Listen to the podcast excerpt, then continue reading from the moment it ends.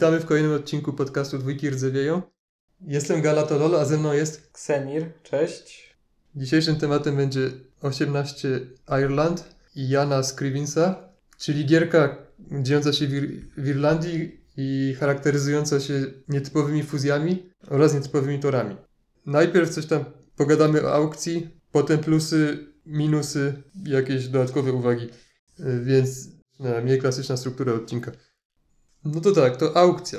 W tej grze w aukcji mamy pięć firm prywatnych, z czego pierwsza i ostatnia zawsze są takie same. Pierwsza po prostu 20 kosztu, 5 wypłaty, ostatnia prezesura mm, jednej, jed- jednego minora, a trzy, trzy pomiędzy są losowe. I te firmy pomiędzy mogą być drogie, mogą być tanie, mogą mieć wysokie i niskie dochody. I to jak się wylosują, to może mieć wpływ na to, jak będziemy licytowali.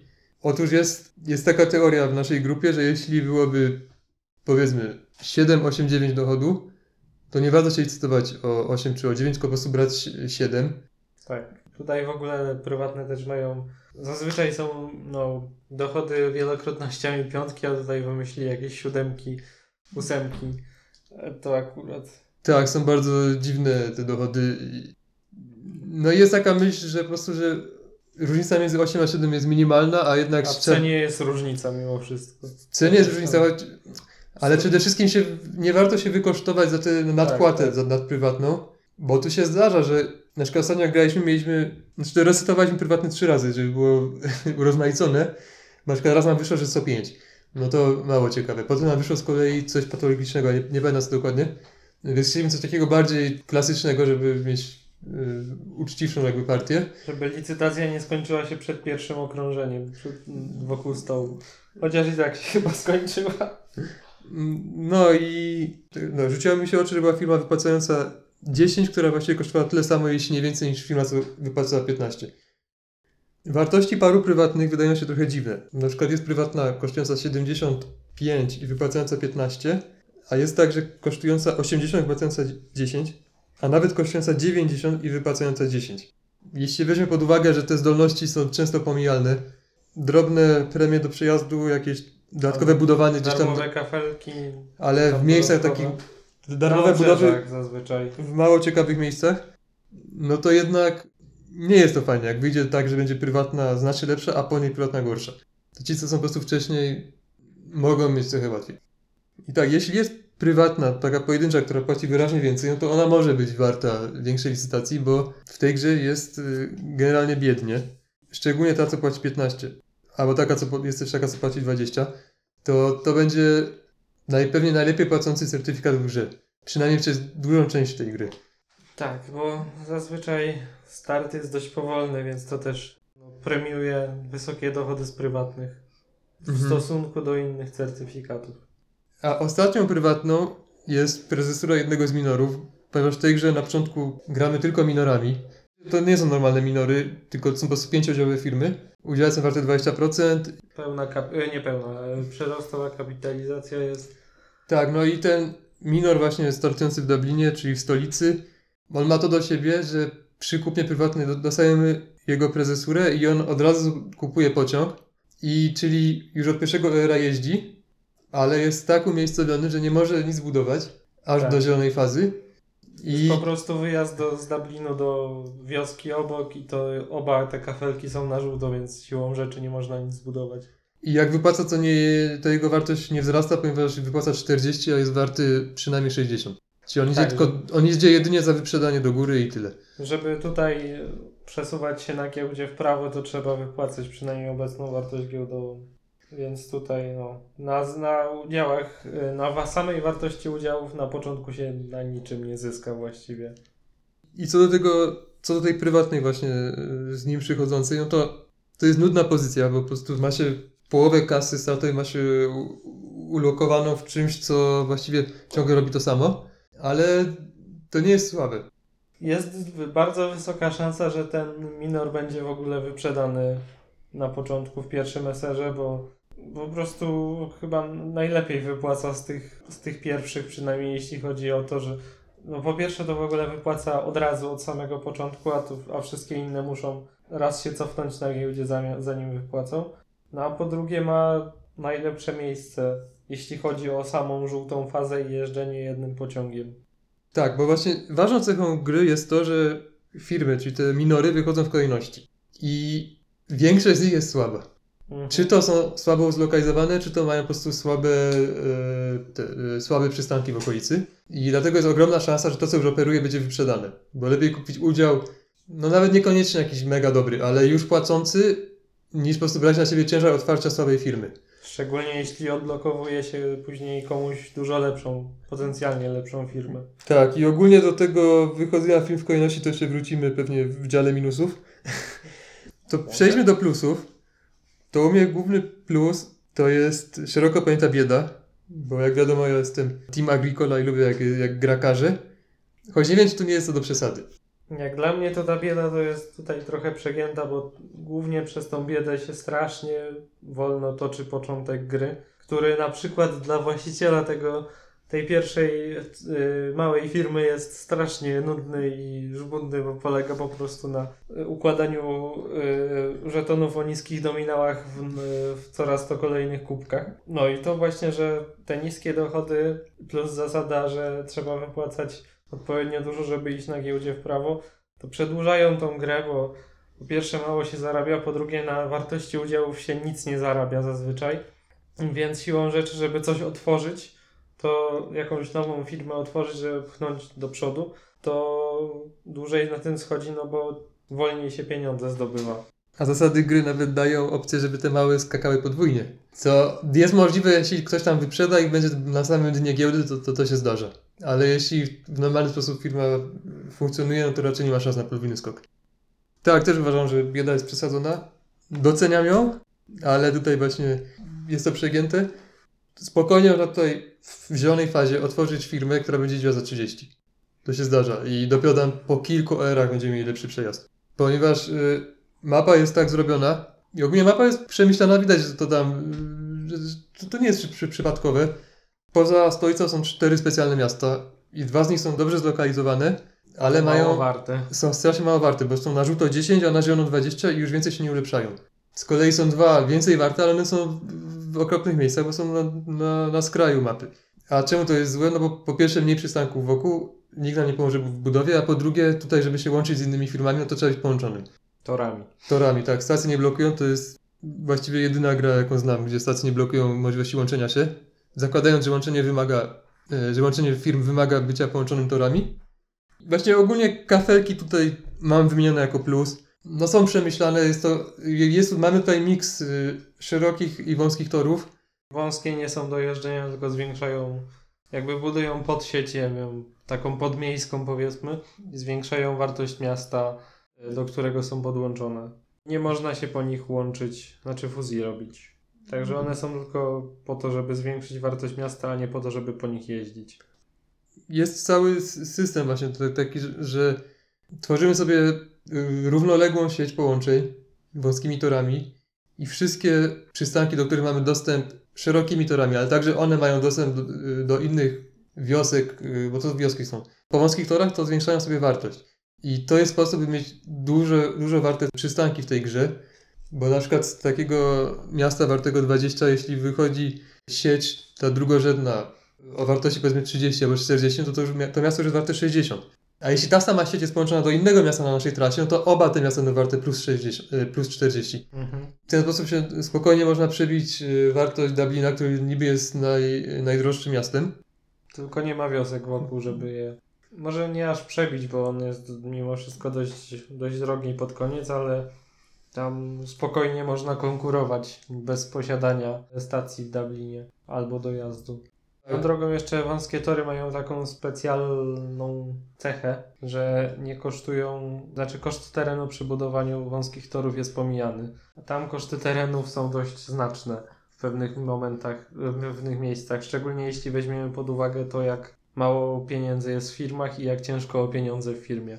Mapa wygląda w trakcie gry w ten sposób, że wschodnia część ma miks szerokich i wąskich torów, a zachodnia ma tylko wąskie, bo tam są koszty terenu i też żadna firma tam nie startuje, więc tylko wąskie tory się tam buduje. No i właśnie tak jak wspominałeś, po wąskich torach nie można się łączyć. To jest ciekawe, bo to może komuś mocno utrudnić życie, jak mu wstawimy gdzieś wąski tor i już nie będzie mógł to przez ten heks się połączyć swoje, swojej firmy z inną swoją. Albo nie będzie mógł ukraść mi jakiejś firmy. Tak. Ale, no dobra, jeszcze może przejdźmy do tych fuzji później, bo tam jeszcze parę myśli będzie. Mam jeszcze zanotowane, że potrafi dziać się na giełdzie. O ile się trafi na partię, gdzie otwartych jest wiele firm. Bo tu są dwa rodzaje partii. Albo takie, że mało firm się otwiera i wszystkie, które są otwarte są wyprzedane i się nic nie dzieje na giełdzie. I to przez to, że kolejka firm została wylosowana patologiczna.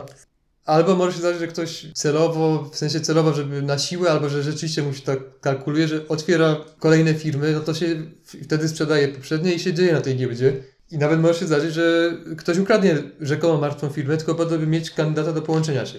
Otóż tutaj, by mieć dużą firmę, czyli te 10-udziałowe klasyczne firmy, to musimy połączyć dwie małe, albo doczekać y, późniejszej fazy.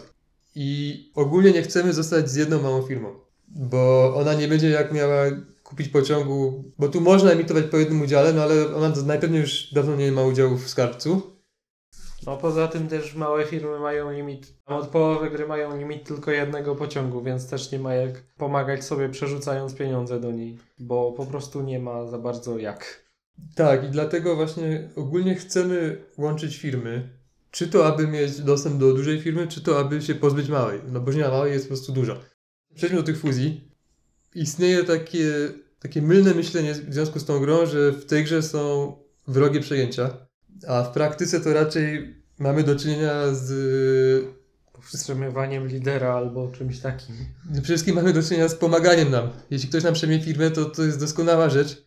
Albo połączyć czyjeś firmy, wymusić, e, znaczy to bardziej polega, może nie tyle co wrogie przejęcia, co łączenie firm innych graczy, które takie jakby, nie, które nie są dla nich korzystne, takie, żeby takie połączenia tworzyć. Ustrukturyzujmy. Jeśli ktoś ma dwie firmy małe, Tak. to, na, to warto go powstrzymać przed połączeniem tych, tych dwóch firm. Bo wtedy traci dwa problemy z pociągiem, robimy się tylko jeden z tych dwóch. Mhm. No i właściwie no i ma dużą firmę, więc y, no, duża firma ma, jest znacznie prostsza y, w obsłudze. Może stacje dodatkowe stawiać, bo małe firmy mają tylko po jednej domowej i to wszystko. Z kolei sytuacji, kiedy my możemy, my mamy jedną małą firmę i ktoś inny ma jedną małą, czy nawet więcej niż jedną i możemy je połączyć, to najpewniej, najpewniej nam się to opłaca. Bo te małe firmy nie mają pieniędzy i mają słabe pociągi.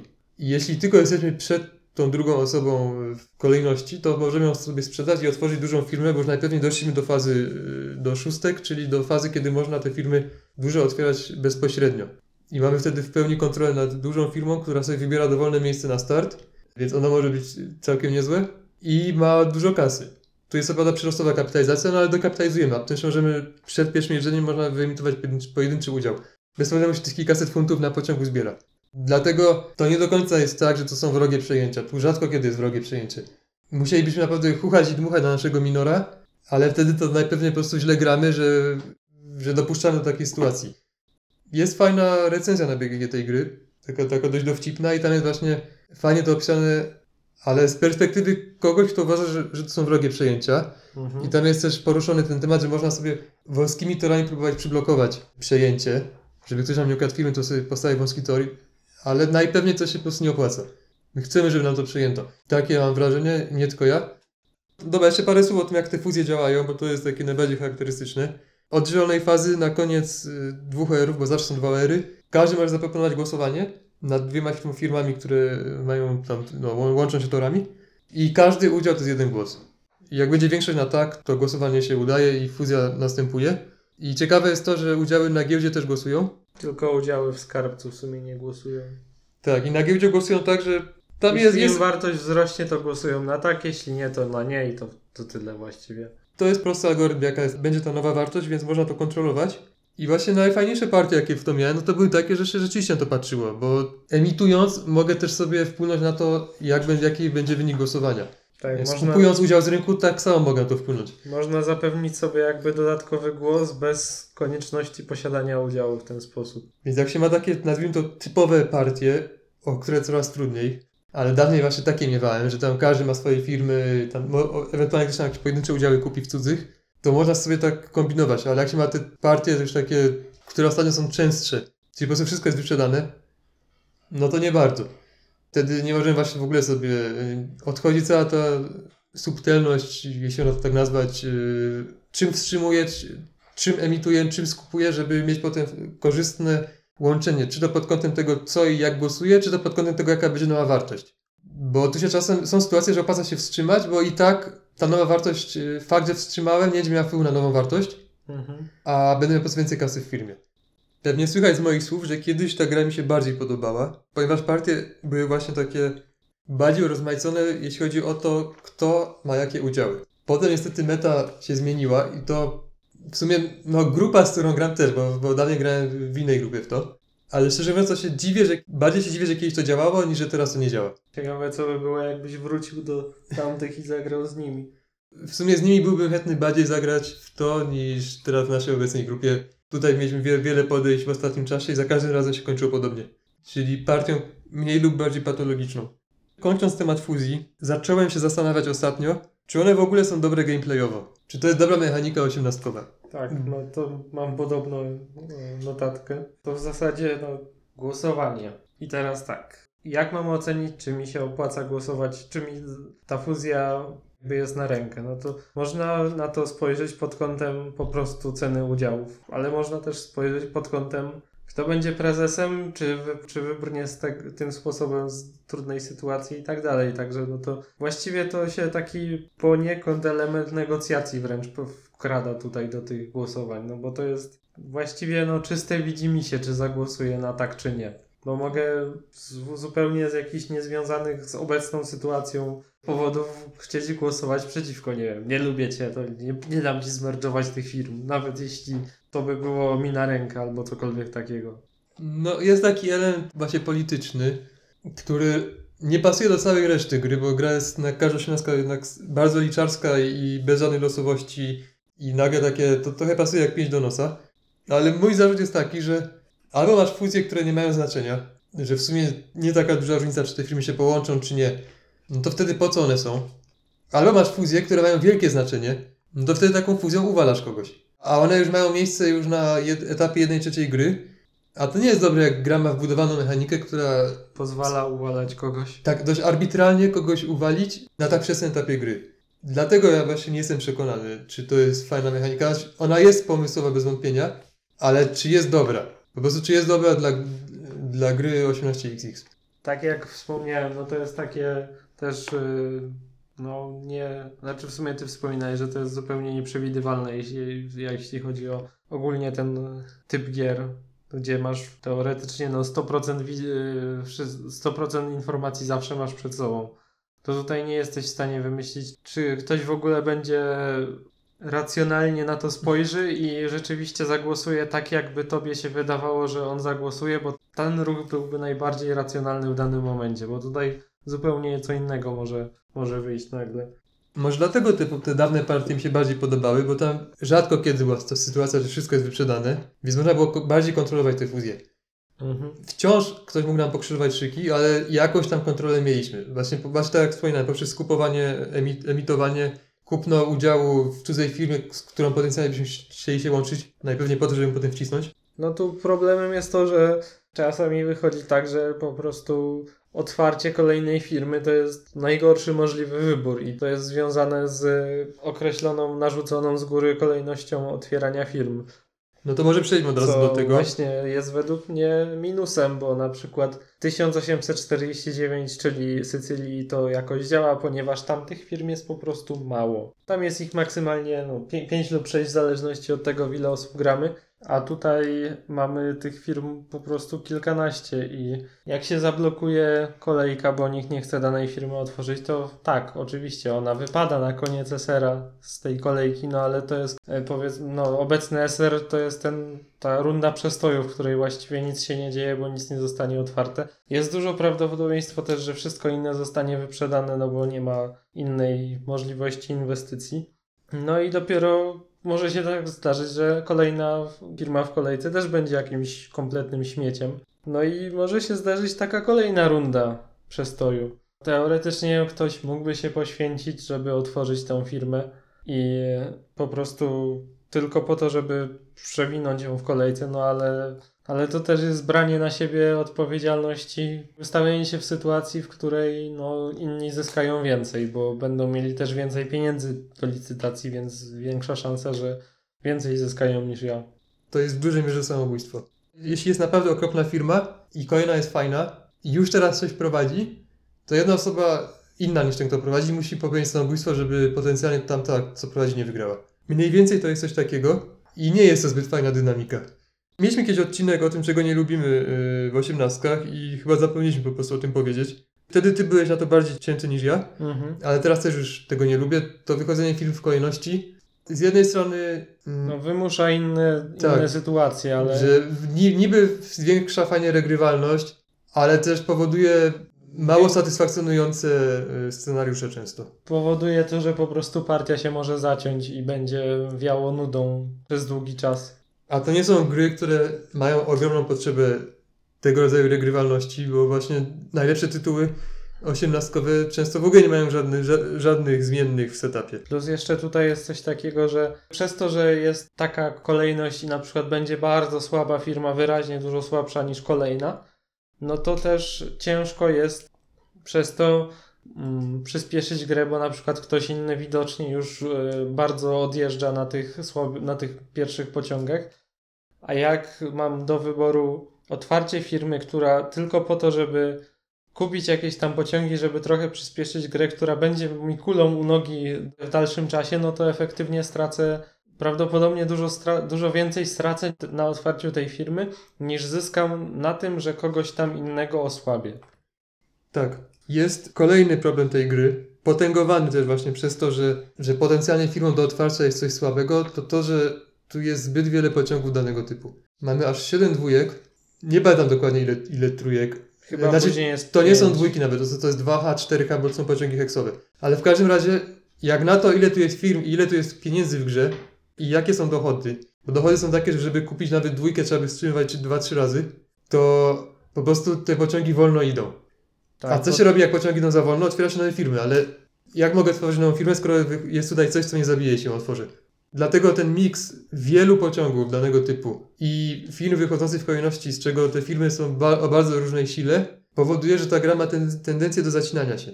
Wtedy najprawdopodobniej wygrywa, coraz bardziej zacznie wygrywać osoba, która jest w najlepszej sytuacji, no bo mimo, że nawet nie dostanie wiele, wiele wartości na giełdzie, no to trochę wypłaci bez żadnych zobowiązań. Także będzie miała większą też płynność finansową, Tak. przez co jeszcze bardziej zacznie wygrywać najprawdopodobniej.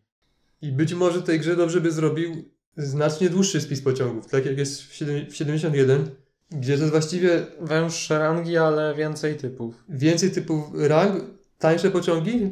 No, Trzeba sobie popatrzeć do 71. To, to zaczęło jako zwykły spis takich klasycznych pociągów typu powiedzmy 30, czy tam może ten dłuższy jak 70.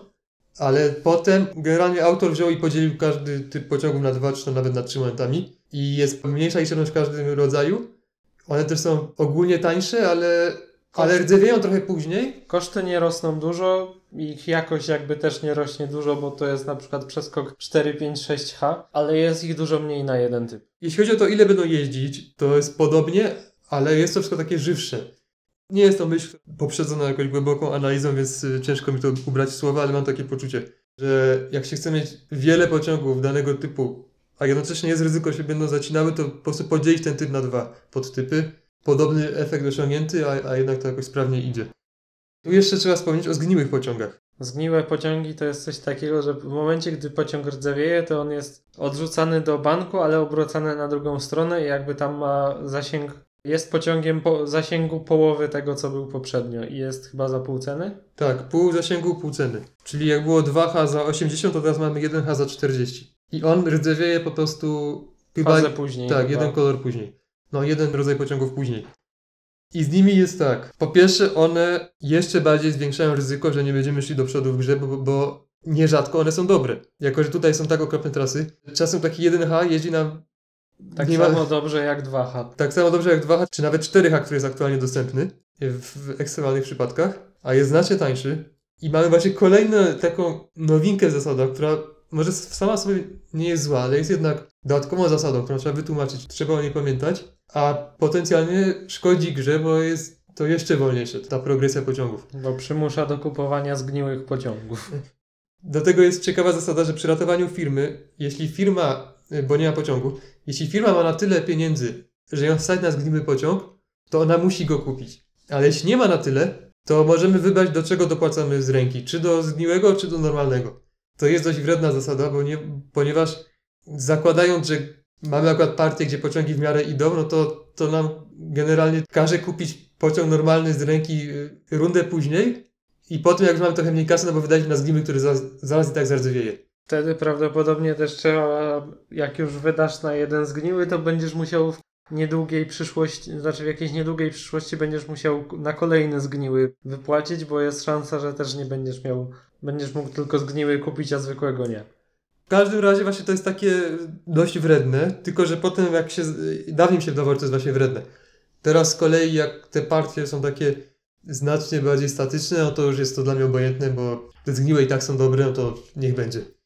Kolejny minus. Jeszcze z czasów, kiedy partie były znacznie fajniejsze dla mnie, większość z nich była na 5 osób. I zaobserwowałem, że w każdej po prostu rozgrywce, już w połowie, jeśli nie wcześniej, tak dwóch graczy było martwych. Po prostu było wiadomo, że oni już nie mają szans na wygraną, ale jednocześnie wyjątkowo trudno w tej grze ocenić, kto prowadzi. To nie jest tak jak w wielu innych, że możemy przerwać przed czasem, bo wi- widzimy, kto wygra. Wiadomo, że można też przerwać, gdy ktoś już przegrał. I to ma sens, ale jest to znacznie bardziej kontrowersyjne. Najfajniej, jak już wiemy, kto wygrał. No. Ja mam taki poniekąd związany z tym i z poprzednią, y, poprzednim minusem, czyli zgniłymi pociągami, jest taki, że ta gra ma to do siebie, że nawet jak przegrywasz, to nie ma się jak za bardzo tam zabić w niej. Nadal próbujecie utrzymać, ta, ta gra jakby próbujecie utrzymać przy stole, jedynie zwiększając uczucie beznadziejności i niemożności zrobienia czegokolwiek, bo y, no właśnie też są no, y, te zgniłe pociągi, które muszę kupić i to tak przedłuża tylko agonię, bo nie mogę się powiedzmy zbankrutować normalnie, tylko muszę ten zg- zgniły pociąg kupić. Też przez tą kolejność wychodzenia firmie, jak się trafi jakiś śmieć w kolejce. No i dużo mechanizmów oraz ogólna bieda w tej grze powoduje to, że siadając do tej gry po kilku tam rundach e, już wiem, że nie mogę nic zrobić sensownego w tej grze, ale też nie mogę. To tak jakby ta gra trzymała mnie zakładnikiem przy stole. A też choćbyś zbankrutował, to i tak bankructwo nie kończy gry oficjalnie. Tak, odpada się z gry, reszta osób, reszta ludzi dostaje tam rekompensatę za wszystkie moje firmy i sobie grają dalej. Masz jeszcze jakiś plus albo minus? Bo ja tutaj mam takie, takie dwie myśli, mm, jeszcze sięgające dawnych czasów, że, że tak powiem. Ja mam jeszcze może nie plus ani minus, ale taka bardziej teoria, którą w sumie kiedyś widziałem w internecie i coś może w tym być. W sumie to bardziej minus niż plus byłby, że po prostu może się opłacać strategia na początku zupełnie jakby na inwestora, czyli nie otwieranie małych firm, po to, żeby uniknąć jakichkolwiek zobowiązań, żeby pominąć tę fazę jakby wczesnych pociągów, później jak już przejdziemy dalej i wtedy jak już się da otworzyć dużą firmę, no to po prostu sprzedaję to, co trzeba i otwieram dużą firmę. Jednocześnie, jednocześnie możesz paraliżować próby łączenia małych firm, bo masz w nich udziały i możesz głosować ciągle na nie, Tak. jeśli ci to nie pasuje. I to jest też poniekąd pokłosie tego, że kolejna rzecz, którą jest związana z tą narzuconą kolejnością, no bo też często się nie opłaca, więc to też jakby potęguje to, to wrażenie, że, że może się opłacić dopiero poczekać, otworzyć firmę tak od razu. Także generalnie to może wyjść na to, że przez półtorej albo dwie godziny gry żadnego toru nie położę na, na mapie, bo, bo nie mam żadnej firmy, bo mi się nie opłaca. A mimo wszystko, no jakby taką najbardziej charakterystyczną mechaniką dla tej gry jest dla mnie ta cała fuzja, której właściwie no praktycznie nie biorę żadnego aktywnego udziału w tej części gry, poprzez to, że nie mam żadnych firm, które staram się połączyć ze sobą. Nie no, bierzesz, bierzesz aktywny udział poprzez to, że wkładasz No to- jest w taki- szprychy innym. To jest bardziej taki no pasywny, przeszkadzający jak dla mnie niż aktywny. No, chochlik. Chochlik. To teraz dwie myśli, które sobie spisałem, czy tam zanotowałem w pamięci już kilka lat temu, jak byłem po siedmiu partiach i ogólnie ta gra raczej mi się podobała. Jedna z tych myśli się zdezaktualizowała. Mianowicie, ona była taka, że trwająca 5 godzin gra, bo wtedy większość partii właśnie trwała 5 godzin, której 3 godziny są niezbyt ciekawe, a za to pozostałe dwie, chodzi tu o początek partii, dają jedne z najlepszych doznań, jakie można znaleźć yy, w tym gatunku gier. Ponieważ tam rzeczywiście miałem takie poczucie, że jest niesamowicie ważne to, jaką drugą firmę otworzę. Czy uda mi się je scalić. Czy uda mi się właśnie odpowiednio tam wyreżyser, zaaranżować to, jak, jakie udziały są na rynku, jakie udziały są w skarbcu, żeby ta fuzja poszła po mojej myśli. Ta bieda, ale jednocześnie no, coś można mimo wszystko wycisnąć z, z tej planszy, z tych prywatnych, więc to też takie, takie fajne napięcie u mnie wywoływało. Trzeba na pewno wystarczy mi pieniędzy i tak dalej. No ale teraz mam na koncie 20 partii i w drugiej połowie z tych 20, no to już prawie tego w ogóle nie odczuwam. Dawniej miałem wrażenie, że gra trwa 5 godzin, z czego 3 godziny są raczej nudne, ale 2 godziny są po prostu pierwszorzędne, tak? Na poziomie 17, 30, 30 takiej, co się dobrze układa, że partia siada. No teraz już niestety tak nie jest. Wciąż dalej mi się początek bardziej podoba niż koniec, no ale on nie jest aż tak fajny. A druga myśl, którą spisałem, to, że w tej grze niezwykle trudno określić, jakie skutki będzie miała dana decyzja i co w danej chwili się komu opłaca. W 30 można by powiedzieć, nawet w 17 można by to powiedzieć, że tutaj na przykład o tobie się opłacałoby, żeby taki poziom ci został. Tutaj nie, tutaj właśnie wtedy yy, i to właśnie wciąż jest prawdą. No, nie wiesz, czy w danej partii 6H będzie permanentny, czy nie, albo jak długo będzie jeździł, albo czy kupno tego udziału ono się, no jest to trochę efekt motyla. Kupił jakiś pojedynczy udział jakiejś pojedynczej małej firmy i potem się okaże, że to całkowicie kogoś uwaliło, bo nie może sobie połączyć firm. Albo coś w tym stylu. To raczej jest plus. Tylko trochę utrudnia potencjalnie analizę po partii, bo nadal widząc efekty nie jesteś tak łatwo może w stanie wymyślić, co tak naprawdę spowodowało te efekty. Tak, no i ciężej po prostu cokolwiek, ciężej wy, wydedukować, yy, jaki ruch powinien się zrobić. Ciężej wyrobić sobie jakąś yy, heurystykę, czyli takie przybliżone yy, ocenianie tego, co jest opłacalne. Bo to nie jest jak 30, że opłacalne jest mieć, kupić pociąg permanentny. Po prostu im tańszy, tym lepszy. W 17 w sumie też. Tutaj no, no nie wiesz, no. Nie wiesz, co będzie permanentne. Tak, plansza, no to akurat jest plus. Też, też to, jak są te połączenia pomiędzy miastami, tam w środkowej części planszy, to, to się potrafi różnić między partiami. Więc też nie ma się takiego obrazu, który heks trzeba sobie zapewnić dostęp do niego i tak dalej. Tak jak w 30 wiadomo, że chce się jeździć do Nowego, Nowego Jorku, do Chicago, Tutaj sobie trudniej takie, takie zasady, że tak powiem, wypracować. Ale to, no, tak jak mówię, to nie jest zarzut, to jest taki, to trzeba postawić to na uwadze. Jest to po prostu cecha gry. Mhm. No to na koniec jeszcze tak. Raczej nie polecamy grać w trzech. Nie wiem, czy kiedyś próbowałem, ale to... Ja chyba grałem od 4, 4 5, 6 wydaje mi się. Tak. I wydaje mi się, że wbrew pozorom tu nie jest najlepiej w sześciu. Bo w sześciu no niby więcej graczy, więcej firm będzie i tak dalej, ale w praktyce właśnie chyba wtedy jest większa szansa, że, jaka, że wszystko będzie wyprzedane. Mhm. Zdecydowanie najlepiej mi się gra w pięciu. Że w czterech z kolei może być troszkę zbyt dużo kontroli. Choć też faktem jest, że nie udało nam się zagrać w czterech w ostatnim czasie. Zawsze było pięć albo sześć osób na, na, na Irlandię. Ale z tego co pamiętam, to, to y, właśnie odkąd ta gra mi się mniej zaczęła podobać, no to na cztery graczy na pewno lepiej nie było. A dawniej jak mi się bardziej podobało, to zawsze lubiłem najbardziej w pięciu, w pięć osób. No wydaje mi się, że też właśnie w pięć jest najkorzystniej. Na sześć to właśnie zbyt, zbyt dużo chętnych do, do udziałów, żeby to, to jakoś tam wychodziło i często może być na przykład taki rozkład udziałów, że ja mam dwa, jest bardzo dużo osób, które mają po prostu po dwa udziały. Bo tak się rozłożą, jeśli chodzi o łącznie powiedzmy 10, które są udziałami dwóch firm, które są proponowane do fuzji. No i siłą rzeczy też mniej kasy startowej, tak. więc potencjalnie trudniej y, odblokować jakąś firmę czy coś. A co do czasu trwania, to my te jak graliśmy to tak w okolicach 4 godzin, z tym, że my jesteśmy do, szybką grupą, więc my tak do 4 godzin dochodziliśmy. Często przerywaliśmy przed czasem, no bo tak partia się nie układała, no że gremium uznawało, iż należy skończyć. Z kolei tam dawniej właśnie jak, no z tych dawnych partii, o których ciągle wspominam, to tam najczęściej nam to trwało 5 godzin. Więc tak trzeba liczyć 4-5 godzin. Jeszcze na sam koniec, tak powiem, że mimo wszystko uważam, że warto się zapoznać z tą grą.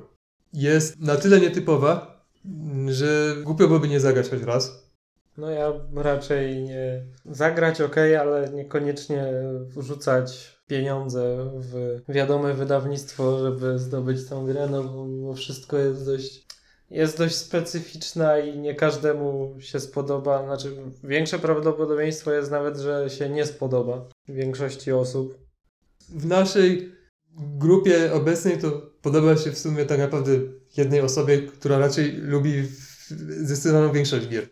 A tak to wszyscy inni, znaczy nikt nie odmówi wprost zagrania, ale raczej nikt nie jest zachwycony perspektywą kolejnej partii w Irlandii.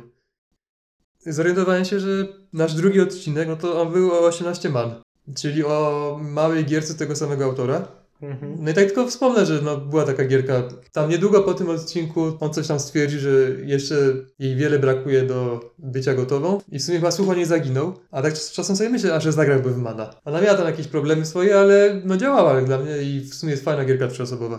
Miała trochę części wspólnych z Irlandią, bo tam też była przyrostowa kapitalizacja i tam można było emitować udziały.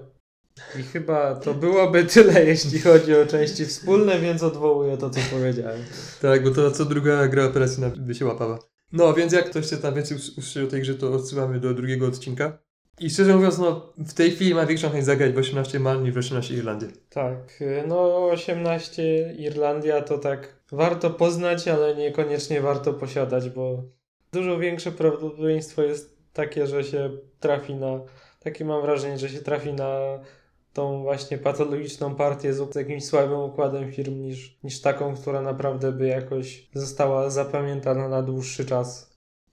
Dobra, to to by było na tyle w tym odcinku. Dzięki za uwagę i do następnego. Do usłyszenia.